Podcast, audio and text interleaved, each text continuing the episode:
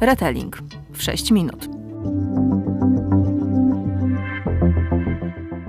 Zacznijmy od tego, że miewam w swoim życiu czytelniczym takie okresy fascynacji literaturą z danego kraju.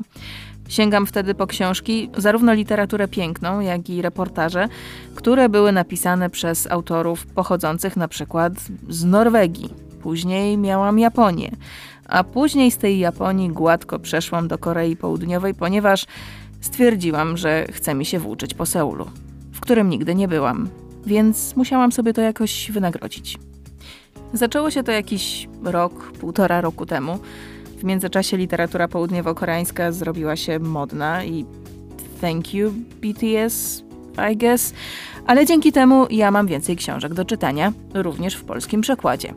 Dzisiaj opowiem o książce, która przyciągnęła moją uwagę już w momencie premiery na angielskim rynku wydawniczym. Zresztą napisana jest po angielsku, nie po koreańsku. Jej tytuł to If I Had Your Face. W Polsce wydana jako Gdybym miała Twoją twarz, Frances Cha. Urodziła się w Stanach Zjednoczonych, ale dorastała w Hongkongu, a później w Korei Południowej.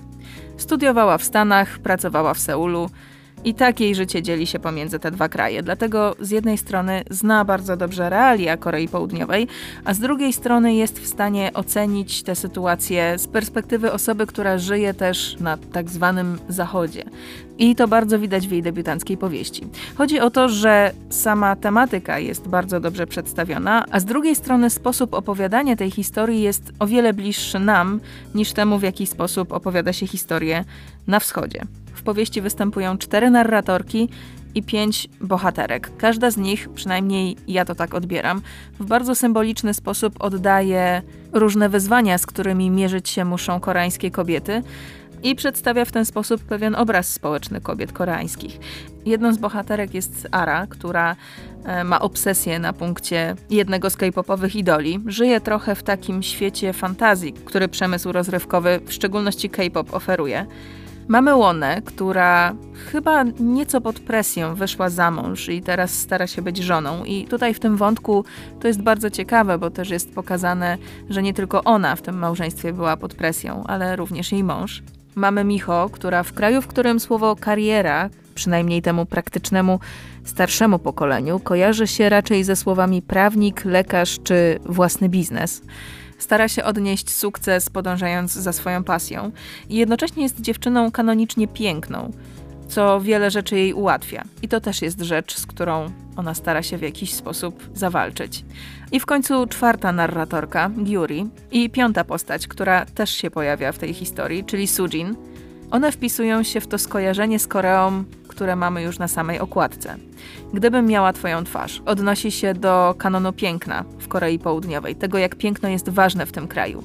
To bardzo powszechna informacja o tym, że operacje plastyczne w Korei są bardzo popularne.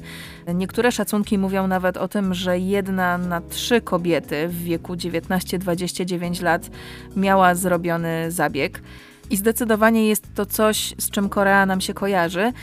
Natomiast ta książka pokazuje, co też potwierdzają badania, że Koreańczycy, głównie kobiety, idą do chirurga plastycznego, ponieważ piękno, to czy jest się pięknym, kanonicznie pięknym, decyduje nie tylko o tym, że na przykład lepiej wyjdzie się za mąż, ale okazuje się, że ludzie decydują się na to również z tego powodu, że piękno jest w stanie im zapewnić lepszy byt, lepiej płatną pracę.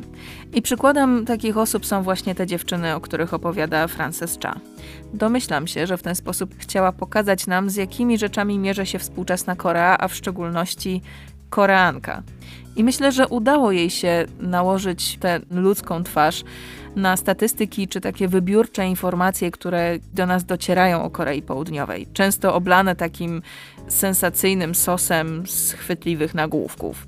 To jest historia o Korei, a z drugiej strony jest w niej coś takiego, że każdy z nas, nie tylko każda z nas, może się w tej historii odnaleźć.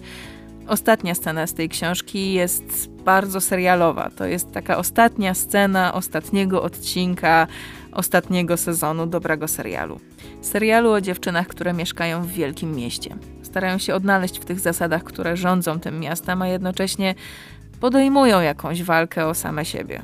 I mimo, że ta książka nie kończy się jakimiś ogromnymi zwycięstwami, to jest w niej coś pokrzepiającego. Jest w niej taka nuta zapowiedzi drugiego sezonu, następnego etapu, następnego rozdziału. I gdybym miała spośród tych wszystkich książek, które do tej pory przeczytałam, jeśli chodzi o literaturę koreańską, K-Lit, nie wiem, czy właśnie wymyśliłam to, czy coś takiego istnieje.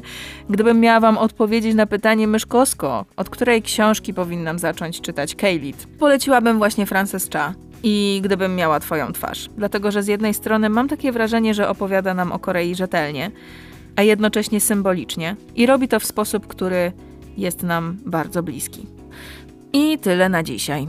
Następny odcinek w 6 minut. Kiedy będzie, to będzie, a w międzyczasie zapraszam na mojego Instagrama, gdzie ukrywam się pod nazwą booking.around. Do usłyszenia.